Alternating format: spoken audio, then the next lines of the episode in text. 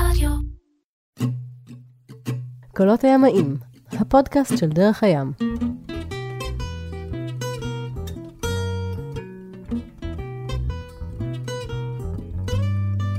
טוב, פרק נוסף של אה, קולות הימאים, הפודקאסט של דרך הים. שלום לכם, שלום לרונן קלר, שאני מתקשה לה, לה, להחליט איך להציג אותך.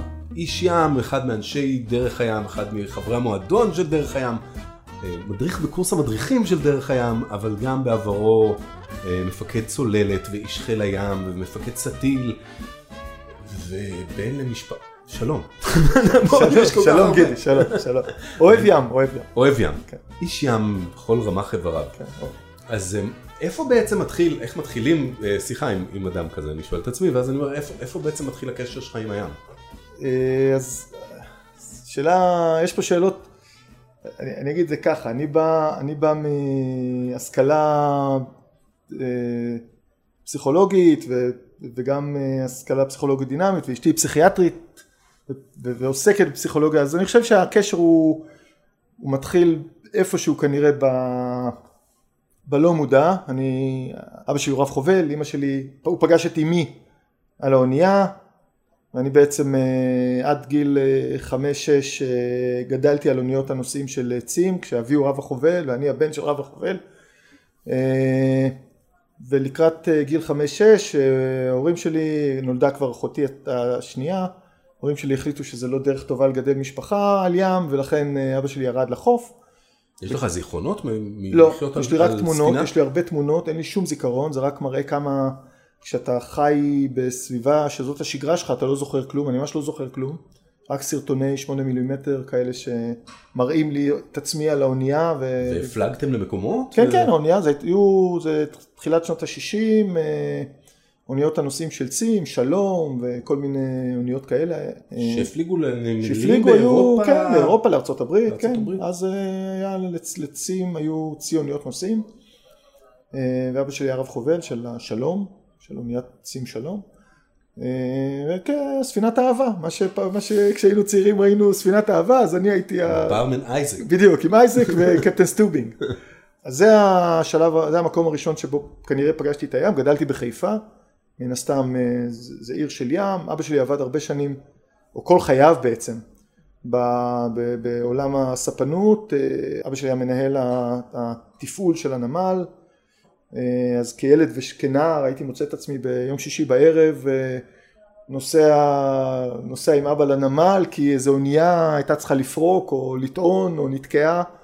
אז הנמל היה מקום שבו הסתובבתי כילד, זה, זה כבר זיכרונות שיש לי מאוד אה, מובהקים.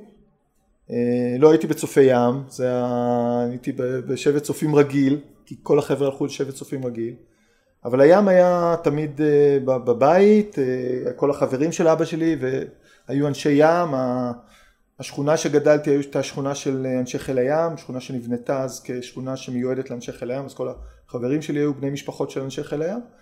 וזהו, כשהגעתי לגיל הגיוס, אה, מצאתי את עצמי בצורה לא, לא מאוד מתוכננת, בטח לא שמישהו דחף אותי אה, בתהליך המיון לקורס חובלים, וקורס חובלים נחשב קורס איכותי, ואני אמרתי אוקיי איכותי, אני איכותי, ומצאתי את עצמי אה, חניך בקורס חובלים. טובי בנינו, בדיוק, טובי.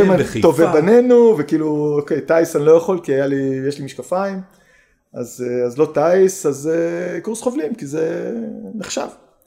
בשנת 82 הגעתי לקורס חובלים, ובעצם אה, אה, סיימתי קורס חובלים, ואחד הדברים שגיליתי בקורס חובלים, אה, זה שאני סובל מאוד מאוד ממחלת ים, ובמידה רבה לא יכולתי לדמיין את עצמי, אה, אז, אז כל זמן שהייתי בקורס חובלים, אז, אז בסדר, יוצאים להפלגה, חוזרים מההפלגה, חוזרים לחדר בקורס, ואיכשהו עוברים את זה. היה לי אה, דלי שהייתי מסתובב איתו, כולם ידעו על החובל הצעיר שהולך עם דלי בכל ה... כדי שהוא לא ישתמש בדליים של, ה... של הצוות, כי הוא ממלא את הדליים בעצמו, ואז אז היה לי את הדלי שלי.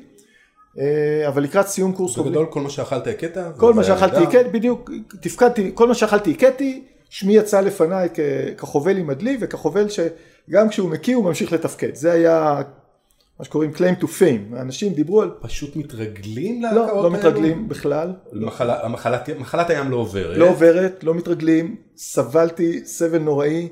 הדבר היחידי שמנע ממני לחתום ויתור בקורס היה הכבוד, ו, ופשוט סבלתי והייתי מאוד אומלל, אבל מה שקרה לקראת סוף קורס חובלים הבנתי שבסדר, אני הולך לסיים קורס חובלים ואפילו בהצלחה רבה, אבל בעצם עכשיו מתחיל החלק האמיתי, כי אני הולך להיות שלוש ארבע שנים אה, קצין בסטיל או בדבורה או, ו, ולא יכולתי לדמיין את הסיטואציות והבנתי שהדרך מילוט היחידה שלי מהסיפור הזה זה ללכת לצוללות.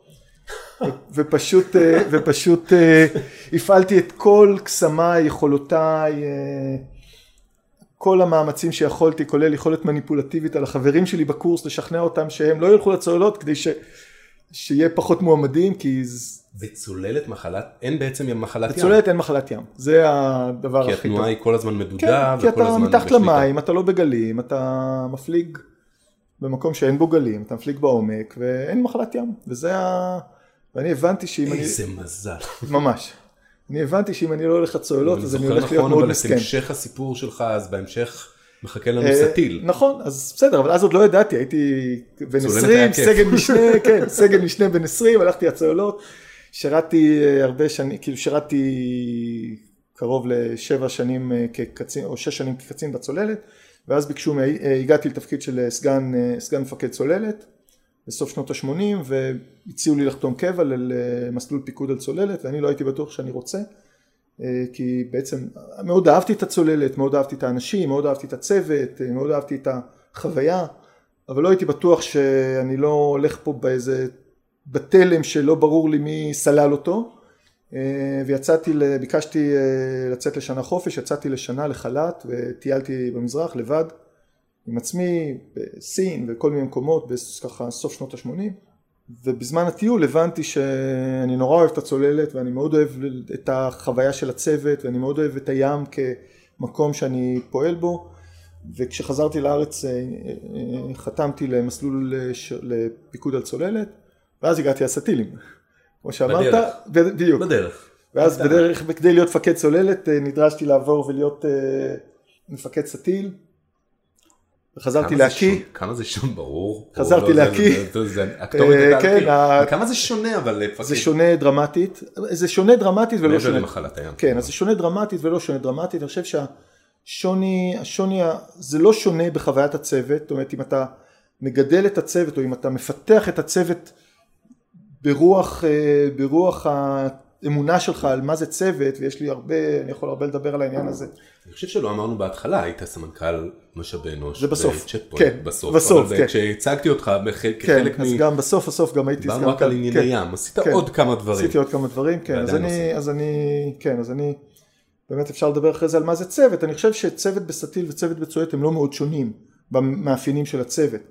אני חושב שמה ששונה בצוללת זה באמת שזה הולך לקצה. הצוללת היא אולי נקודת הקצה של אה, צוות, של צוות שעובד בתנאי לחץ, של צוות שעובד ב, בסביבה שאין כמוהו, זאת אומרת, אני לא מכיר שום מעבדה דומה. קבלת החלטות. כן, אז, אז זה, יש, פה שאלות, יש פה שאלות גם לפיקוד.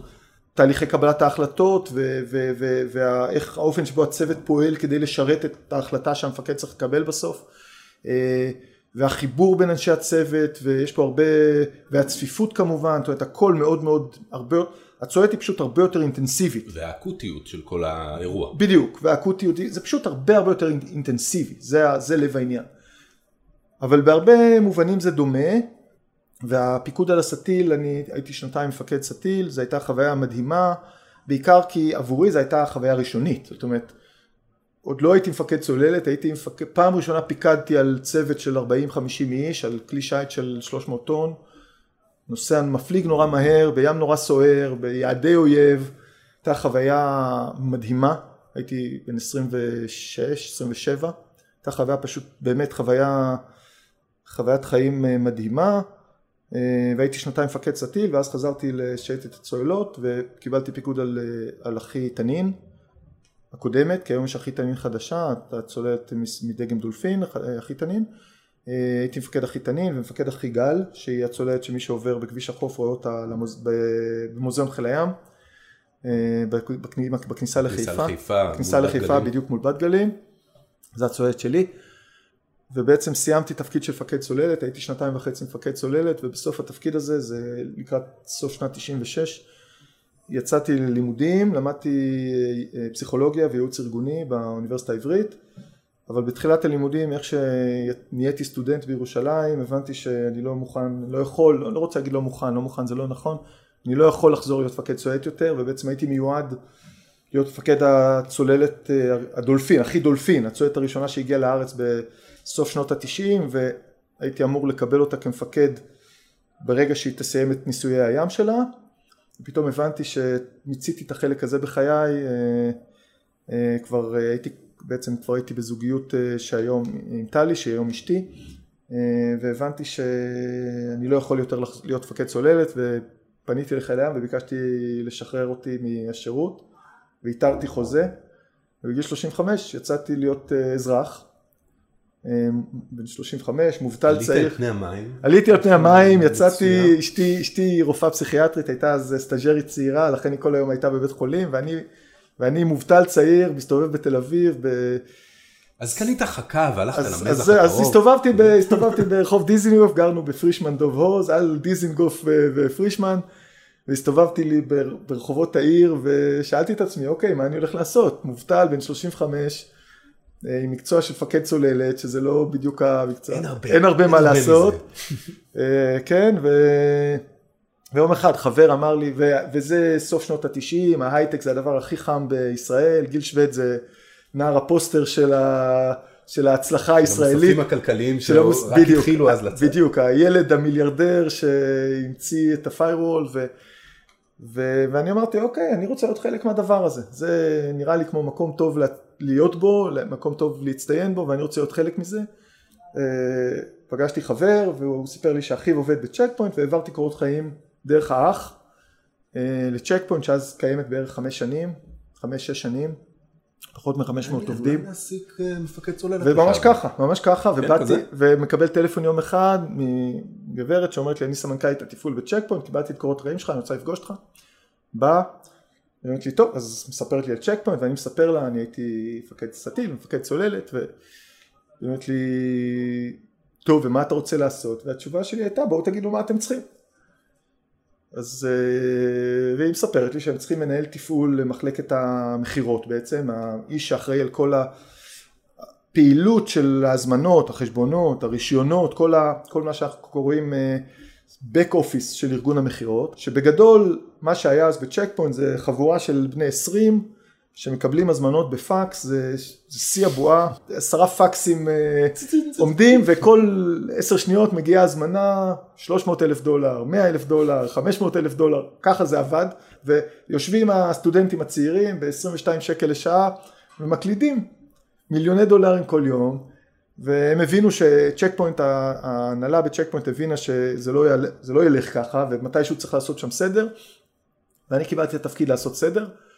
ובעצם ארבע חמש שנים אה, ניהלתי את המחלקה הזאת ועשיתי סדר, עשיתי סדר, אפשרתי לחברה לבנות תשתית, אה, תשתית פעילות לכל מחלקת ה...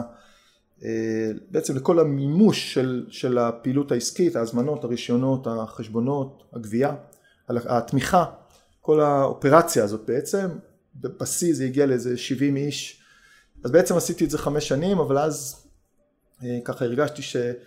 שכבר אני באמת כבר לא נהנה ואני מאוד, אה, הכל גם עובד, אז ומי שכבר היה באיזשהו שלב הסמנכ"לית שגייסה אותי, שהייתה סמנכ"לית התפעול עזבה ועברתי לדווח לסמנכ"ל הכספים, לאייל דשא. אה, ויום אחד אייל קורא לי ואומר לי תשמע, אתה, אני רואה אותך, אתה נראה לי משועמם ואתה טיפוס כזה כשמשועמם אז זה, זה לא בריא. זה לא בריא כמו שהיה בצוללת, אתה תקום יום אחד ותברח לנו אז בוא נחשוב מה עושים איתך. אמרתי, לא, אני, הכל בסדר, אני מבסוט וטוב לי פה. אמר לי, לא, לא, אני לא... לא, לא, לא יותר טוב. כן. ובאמת, שבועיים אחרי זה קיבלתי יום אחד טלפון מאייל דשא, והוא אמר, תשמע, תכין קורות חיים. אני אומר, למה? כי מחפשים סמנכ"ל משאבי אנוש, אנחנו מחפשים סמנכ"ל משאבי אנוש חדש, אבל הייתה סמנכ"לית בצ'ק פוינט, כן, היא עוזבת. מתי? אתמול בערב היא עזבה. זאת אומרת, היא עזבה מעכשיו לעכשיו, וגיל שווד קרא לי, גיל שווד כמובן הכיר אותי כ... זה שאצלו קורות כל ההזמנות, וקרא לי ואומר תשמע אני מחפש סמנכ"ל משאבי אנוש וחשבנו שאתה יכול להיות אה, פוטנציאל אתה מכיר את צ'ק פוינט אנשים מכירים אותך אתה במקום מאוד מרכזי בארגון ויש לך גם השכלה השכלה לא באמת שינתה אבל ההשכלה בעצם הייתה סוג של תירוץ לגיל להציג אותי לשאר הארגון בתור פוטנציאל. כמי שמתאים. כמי שמתאים, בדיוק. הוא, הוא ידע ואני ידעתי שזה שיש לי תואר בפסיכולוגיה ובייעוץ ארגוני זה לא, באמת לא משנה לא כלום. יקד- לא יקדם אותנו. זה לא יקדם אותנו יותר מאיזה ידע תיאורטי של לומדים באוניברסיטה, אבל כש, כשגיל בא ואמר המועמד שלי זה רונן קלר, אז אמרו לו אבל מה הוא יודע? אז הוא אמר יש לו תואר בייעוץ ארגוני. אז אמרו אה אוקיי, אנחנו מכירים אותו, הוא איש טוב ויש לו גם תואר, אז אולי הוא qualified לעניין הזה. וככה מצאתי עצמי סמנכ"ל משאבי אנוש בצ'ק פוינט. אה, ובאמת משנת, אה, מתחילת 2005 עד סוף 2010, שש שנים הייתי סמנכ"ל משאבי אנוש גלובלי בצ'ק פוינט. אה, שנים מאוד סוערות בחיי צ'ק פוינט, זה, זה ההתאוששות שאחרי פיצוץ הבועה הראשונה ב-2001, ואז הפיצוץ של המשבר של 2008 ו- וה- והמשבר שאחריו, וחברות שצ'ק פוינט קנתה וארצות שצ'ק פוינט פתחה פעילות, באמת אה, פעילות הרבה מאוד, הרבה מאוד עשייה גלובלית, אה, צ'ק פוינט בעצם התבססה כמובילת מובילת השוק בעולם אבטחת המידע, הייתה חוויה מדהימה, אבל לקראת סוף 2010 שוב הדבר הזה בבטן שכבר ידעתי לזהות שאומר די אתה כבר, אה, אתה כבר לא נהנה ממה שאתה עושה ו, וצריך לחשוב על משהו אחר פרפר שם ובסוף 2010 אה, באתי לגיל שהיה המנהל, המנהל הישיר שלי אמרתי תשמע צריך למצוא לי מחליף אני לא, לא אחזיק פה מעמד עוד הרבה זמן אמר לי מה אתה הולך לאן שם? אמרתי לא הולך לשום מקום אבל בוא, בוא, מיציתי, בוא נתכונן אני הולך הלאה. בוא נתכונן, כן. ובסופו של התהליך הזה באמת סיימתי את התפקיד כסמנכ"ל משאבי אנוש, נכנסתי לתפקיד אחר בצ'ק פוינט של ניהלתי יחידה עסקית שמוכרת הדרכה, מוכרת שירותי הדרכה, אבל אחרי כמעט שלוש שנים בתפקיד ההוא הבנתי שהשינוי שאני צריך הוא יותר גדול ולקראת סוף 2013 אה, עזבתי את צ'ק פוינט, הייתי, זו הייתה שנת החמישים שלי והחלטתי שאני צריך לתת לעצמי מתנה לגיל חמישים ולקחתי שנת אה, מין שנת חופש, שנת שבתון, זה היה מתנה שאשתי והילדים, יש לי שלושה, כמו הטיול ההוא כמו הטיול ההוא, בדיוק, מין ה-20 שנת, שלך. בדיוק, בדיוק, ממש ככה, אשתי והילדים, יש לי שלושה ילדים, הגדול בן 18, יש לי בת בת 15 ובת בת 12, אה, ובעצם קיבלתי את המתנה הזאת אה, לפסק זמן, ושוב חזרתי להסתובב בתל אביב, עכשיו אני כבר לא בן 35 אלא בן 50, שכבר מכיר את כולם ומכירים אותי, אבל חזרתי להסתובב ולחפש מה בא לי לעשות. במקביל אה, הבנתי שאני צריך איזשהו ניתוק יותר גדול ונרשמתי, בעצם כמעט שנה לפני זה כבר נרשמתי לתחרות השיט הבינלאומית שנקראת קליפר, Clipper Round the World, התחרות קליפר סביב העולם, או, בוא נדבר על זה. נדבר על זה. תעצור, ממליץ. לכולם, בואו לא נלך, לא כן, לרוץ. אוקיי. אוקיי. אז זהו, אז, אז באמת סיפור נורא מעניין, יום אחד בוא נסביר, אה, קליפר זה... קליפר זו תחרות שיט אה, שהוקמה על ידי שייט, אה, שייט שתמונתו מופיעה על קירות המועדון פה בדרך הים, סר רובין נוקס ג'ונסון. סר רובין שהוא איש בן קרוב, לשיו, קרוב ל-80 עכשיו, שעדיין מפליג לבד, חוצה אוקיינוסים לבד? אה, שור, שור אנגלי אה, מעורר אימה. אה, סר רובין היה בעצם הראשון שהקיף את העולם בשנת 68 אה, מהודו חזרה להודו non stop single handed זה בעצם הסיפור שלו? זה לא היה ג'ושוע סלוקום? לא אחד- לא. אה, סר בלי- רובין היה הראשון שעשה את זה בלי הפסקות. הוא היה אז קצין בצי הבריטי. אה, בלי הפסקות? בלי הפסקות כן. הפליג את זה הפליג בס- בלי הפסקה סביב העולם בלי לרדת Circumnavigation מהסירה. non stop single handed כן. אה, בסירה קטנה, כתב איזה ספר מאוד מפורסם, ו- וסר רובין הוא באמת אחד מ... נגיד האבות המייסדים של, ה... של, ה... של הימאות הבריטית, ובאיזשהו שלב בסוף שנות התשעים, שני גופים מקבילים, אחד שהקים סר רובין זה קליפר, והשני שהקים אה, חבר שלו, בעצם באו עם הרעיון, שתי חברות באו עם הרעיון שאומרות ש... לא יכול להיות שיותר מדי, יותר אנשים מטפסים על האברסט מאשר אנשים שמקיפים את כדור הארץ ביאכטה. ולכן הקימו פעילות של, שתי פעילויות שמטרתם לאפשר לאנשים מן היישוב שהם לא אנשי ים להפליג באוקיינוסים. אחד נקרא קליפר וזו הפעילות של, של, של סר רובין הפעילות השנייה נקראה Global Challenge, שבעצם מי שמכיר את סירת מפרשים שיש לנו פה במועדון, ים ריד, כן, ים ה- ריד של היא- עמותת היא מפרשים, בעצם ה- היא סירה של, סירה של ה Global Challenge, בדיוק, Challenge. היא אחת הסירות של ה Global Challenge, בעצם הרעיון הוא להקים צוותים, צוותי חובבים, שעל כל צוות מפקד סקיפר ocean, ocean sailor, סקיפר מקצועי ים פתוח, כשהסירות הן סירות שיודעות אה, להפליג באוקיינוס אה, לפחות חודשיים בלי עצירה, אה, בכל, בכל מצב ים. ה Global Challenge לא הצליח כי ה, ה, ה, הוא היה... פשט את הרגל ב...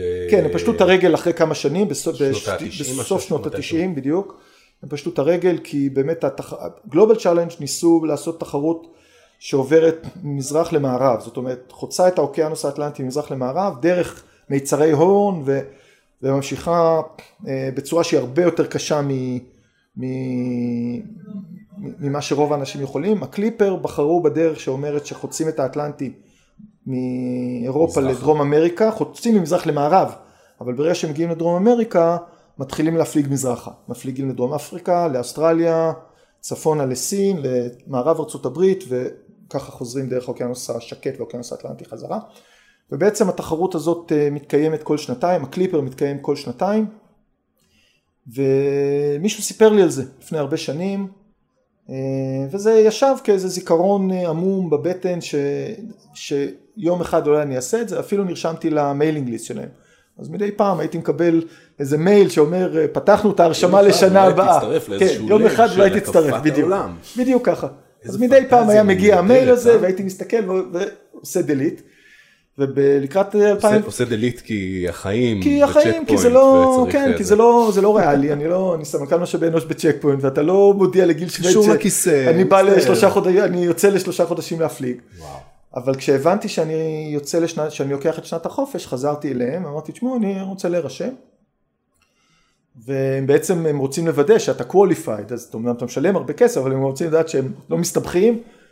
אז באמת הרים לי טלפון, הג- המגייס שלהם, כן, המגייס הרים לי טלפון, ולקח איזה חמש דקות בשביל להבין שאני qualified, והיה לנו שיחה מאוד טובה, ואני עדיין בקשר איתו, איש מאוד נחמד. ובעצם נרשמתי, וב... וגם פה היה איזה תהליך מעניין, כי ב... עוד הייתי בצ'ק פוינט, ואז אמרתי, טוב, הכי טוב שאני ארשם ללג מסן פרנסיסקו לניו יורק, זאת אומרת, זו הסירה המפליגה מסן פרנסיסקו במורד הרוח עד אה, תעלת פנמה, חוצה את תעלת פנמה, שזה חלום של כל ימאי, חייב להיות מעניין. חייב להיות, כן, ואז מפליגה מפנמה דרך הקריבים, לאורך החוף המזרחי של ארה"ב עד אה, ניו יורק, ולהיכנס, דגל החירות, ו... זאת אומרת, חו... אה, הפלגה נורא עם המון אייקונים, נורא כיפית, לא קשה מדי, כי זה לאורך החוף, וזה גם מסתדר לי עם העבודה בצ'ק פוינט, כי חשבתי שאני עוד, אני, שעשית, אפשר לפתוח לפטופ ולעבוד קצת. כן, וגם אני ממילא סן פרנסיסקו, אני ממילא נוסע לסן פרנסיסקו, אז אני אשלב בזה עבודה.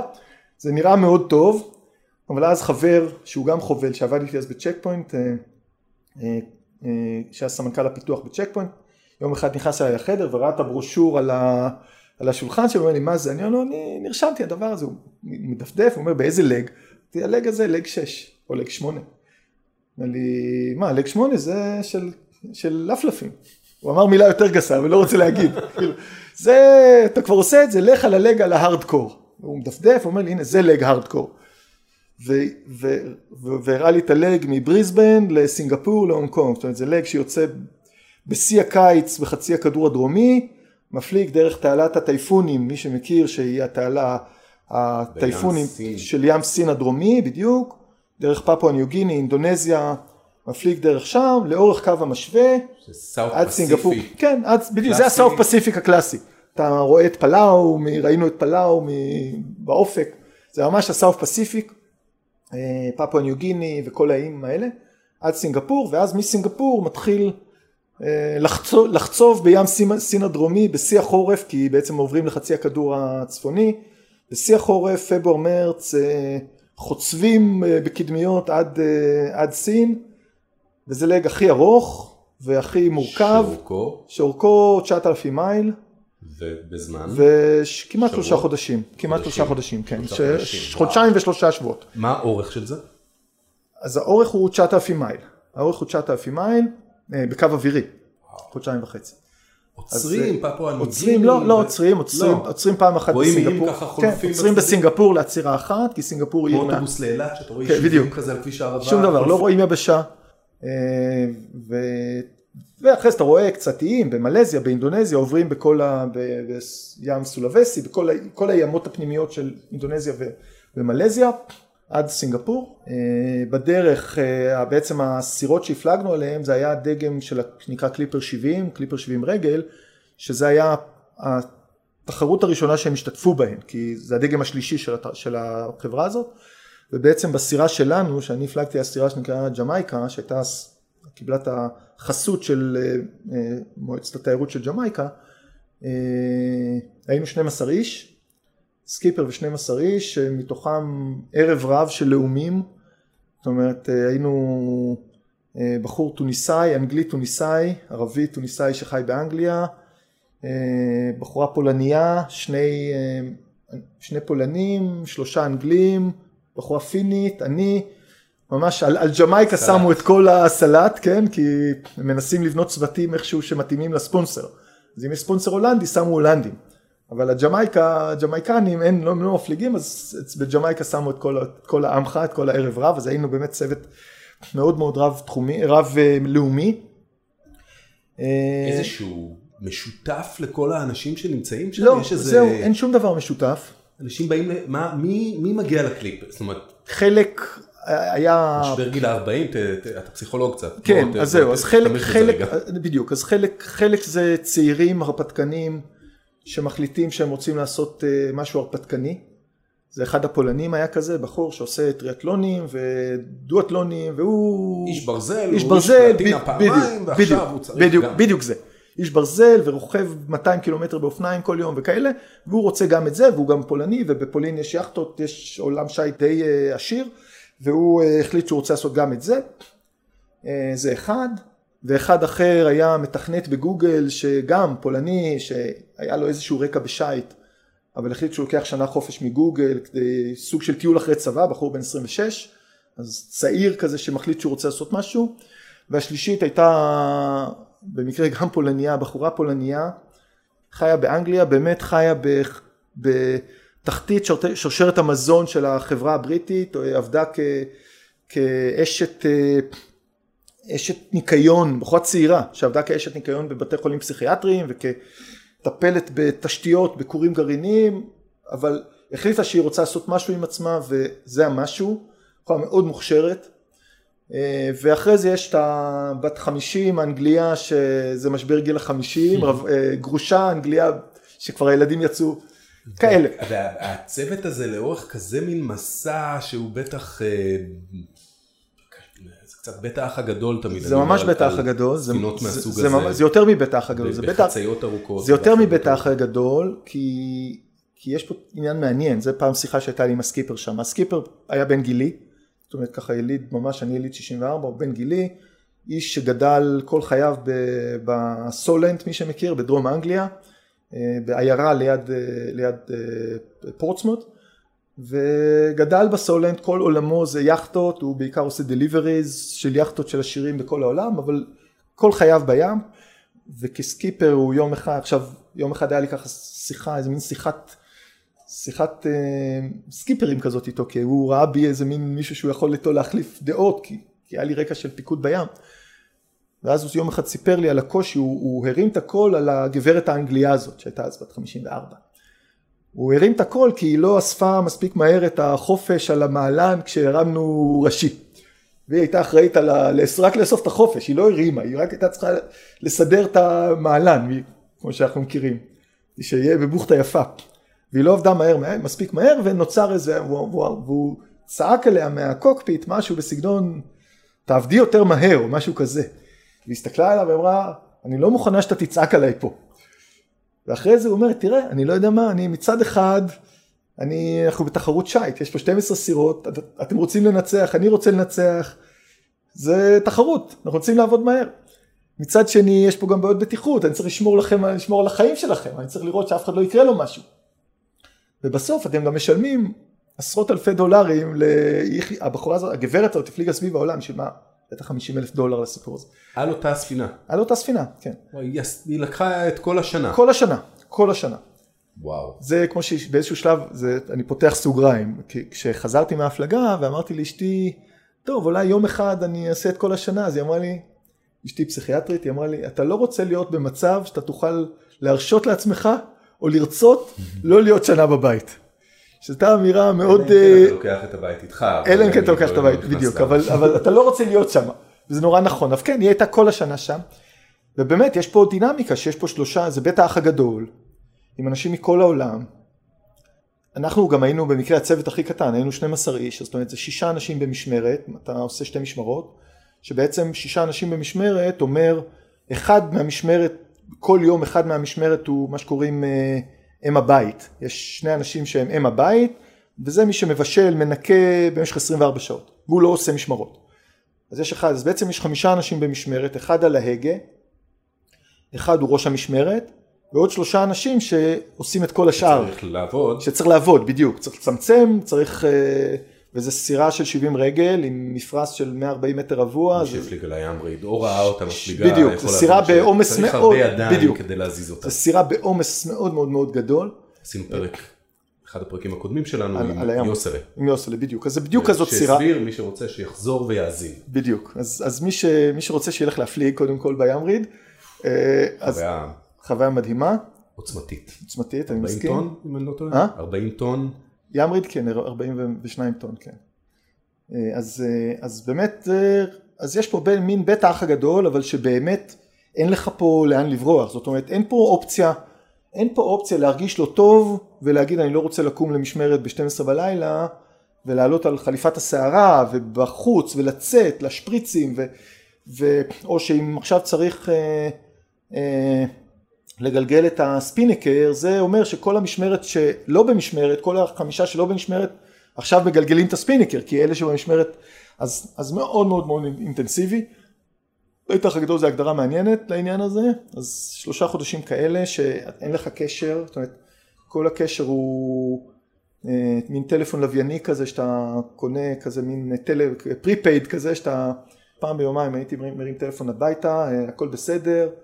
אתה בעצם אומרת זה שהיה בעיה וזה היה חולה והיא אין הייתה זמן חולה לא מכים. אין זה- זמן וגם אין לך מה לעשות. אתה בעצם אני אני קראתי את זה אתה אתה משאיר את כל החבילות מהגב הטובות וגם הלא טובות. זאת אומרת המשפחה זה חבילה נהדרת. אני, אני אוהב את משפחתי אהבה עמוקה ויש לי משפחה מדהימה אבל שלושה חודשים היא, היא לא הייתה חלק מחיי. ו, ובטח כל ה, אה, הפוליטיקה והשאלות הארגוניות והחברים וההורים וכל ה, כל החבילות שכל אחד מאיתנו ל- סוחב על הגב לסמארטפון אין שום משמעות אין, אין הזה. סמארטפון, הוא כבוי, עטוף באיזה ניילון, ניילון אטום למים כדי שלא יירטב, אבל הוא כבוי, הוא לא קולט שום דבר בשום מקום, וזו המציאות היא 12 איש. וזה המציאות, קפטן. 12 איש פלוס הסקיפר, בסירה של 70 רגל, 4 שעות, לצוללת? מש- מה? דומה לצוללת. זה מאוד דומה לצוללת, וזה זה, זה, לכן אני מספר, זה נורא החזיר אותי דווקא לשנה הראשונה שלי בצוללת, כשהייתי סג"ם. הסג"ם בצוללת, יש משהו נורא מעניין בדינמיקה של, של צוות של צוללת, זה שהיום זה קצת אחרת, אבל בתקופה שלנו, בסוף שנות ה-80, בתחילת שנות ה-80, בעצם בקורס חובלים לא לימדו שום דבר על צוללות. הצוללות היו כל כך חדשות בחיל הים, שלקורס חובלים לימד אה, סטילים, כי אז היו 26 סטילים בחיל הים. ומי שהגיע לצוללות בעצם היה צריך למחוק את כל הידע המקצועי שהוא למד על הסטילים, כי לא משנה, לא מעניין יותר, וללמוד הכל מאפס. אתה מגיע כקצין זוטר, אבל בעצם אין לך שום ידע רלוונטי, שום הסמכה לשום תפקיד רלוונטית. אתה די עול על צוואר הצוות. עציץ- עציץ קטן עציץ. אבל קצין. עציץ קצין, זה הכי גרוע. עציץ שכאילו... זה עציץ שחושב שהוא, בדיוק, כאילו. זה עציץ, זה עציץ שחושב שהוא פרח גדול, אבל הוא לא. והחוכמה שלי אז הייתה, ואני אני מצא, זו הייתה דרך ההתמודדות שלי, היא פשוט לקבל את זה, פשוט להבין שזהו, זה שיש לי דרגת סג"ם על הכתף היא חסר משמעות לשום דבר חוץ מאשר לצאת הביתה בסוף השבוע, וחוץ מזה אני צריך ללמוד הכל מאפס ולהתנהג כמו, כמעט כמו איש צוות. צריך לא להתנהג, אני אגיד ככה, אה, לחשוב על עצמי כאיש צוות, להתנהג כמו קצין, כי אם אתה לא מתנהג כמו קצין אז יגידו הוא לא מתנהג כמו לרוץ קצין. לעבודות, לרוץ בדיוק. למ- למשימות, לרוץ למטלות, כמו איש צוות ולא כמו מפקד. בדיוק, בדיוק, בדיוק ככה. זאת אומרת, לייצג את האידיאל של קצין, בידיעה שאתה עוד לא יודע כלום. אה, והייתה לי מין שנה כזאת שהייתי מאוד, אה, אני, אני אחשוב על זה בקול רם, זה סוג של איזה עמדה צנועה מאוד. אתה פשוט בעמדה מאוד מאוד צנועה, אתה עושה מה שאומרים לך, אתה לא, אתה, אתה מנסה לעשות את זה הכי טוב שאתה יכול, ולומד. ו, ופתאום בספי, ב, בקליפר, ב, על, על סיפון הג'מייקה, ככה הרגשתי. פתאום הרגשתי איש צוות בספינה הג'מייקה שעולה למשמרת שאומרים לו. בורג קטן. בורג קטן שעושה את מה שהסקיפר אומר לו, ממש ככה. שזו הייתה חוויה, משחררת? אני רוצה להגיד נפלאה, כן, משחררת באופן בלתי נתפס. פתאום אתה לא צריך, פתאום אתה שומע איזה רעש, ואתה לא צריך לרוץ לראות מה קרה. It's לא, not your problem. it's not your problem, בדיוק ככה. אני זוכר איזה לילה, שזה, אז הבנתי כמה זה חזק. היה איזה לילה, היה לי שעון שעובר אוטומטית, מקבל איזה שידור מהלוויין ל- על פי אזורי זמן. ואני אה, ישנתי והייתי אמור לעלות למשמרת בארבע לפנות בוקר, והשעון שלי פתאום מצפצף, ארבע לפנות בוקר. אני קם, אבל וואלה, אף אחד לא העיר אותי, קמתי לבד. והנוהל זה שמישהו מהמשמרת הקודמת בא להעיר את המשמרת, ולא העירו אותי. אמרתי, רגע, אז לקום או לא לקום? לקום, להתלבש, להגיד מה קורה, או לחכות שיעירו אותי. ונשארתי לישון, חיכיתי שיעירו אותי, והסתבר שהשעון. קפץ בשעה קדימה פשוט, ואחרי שעה העירו אותי, אמרתי, למה לא הערתם אותי? למה עד עכשיו לא הערתם אותי? "הוא- כי רק עכשיו, ארבע.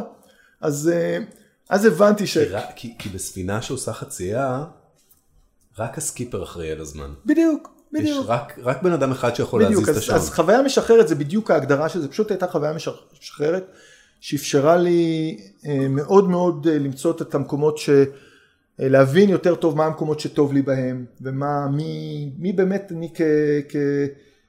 מעבר לכל המסכות האלה שאתה צובר לאורך, לאורך השנים. מפקד, מנהל, סמנכ"ל. מפקד, מנהל, סמנכ"ל, צ'ק פוינט, איך עזבת את צ'ק פוינט, אה, כאלה דברים. זה בדיוק הדבר, זה מוריד את כל המסכות, זה מנטרל אותם, וזה מנטרל אותם למספיק זמן, זאת אומרת, אני, אני חושב שכשאתה הולך לשבוע במדבר זה לא מספיק. אתה, עד שאתה הולך ומתרגל, אתה כבר חוזר.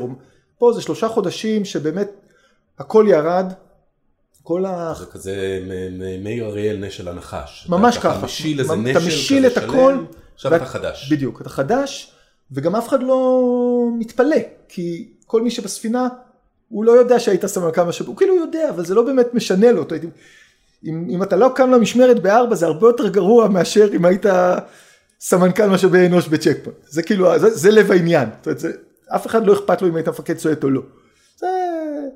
זה, זהו, חגגתי יום הולדת 50 בים, שזה גם היה ככה, ספר רגע, אתה יודע מה? בוא, אל תספר.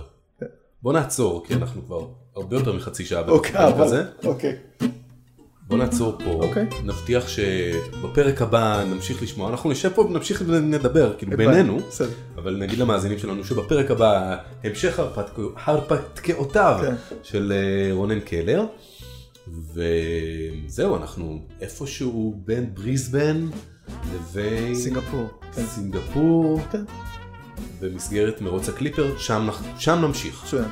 אז עד כאן הפרק הזה, קולות הימאים, הפודקאסט של דרך הים, תכף נמשיך.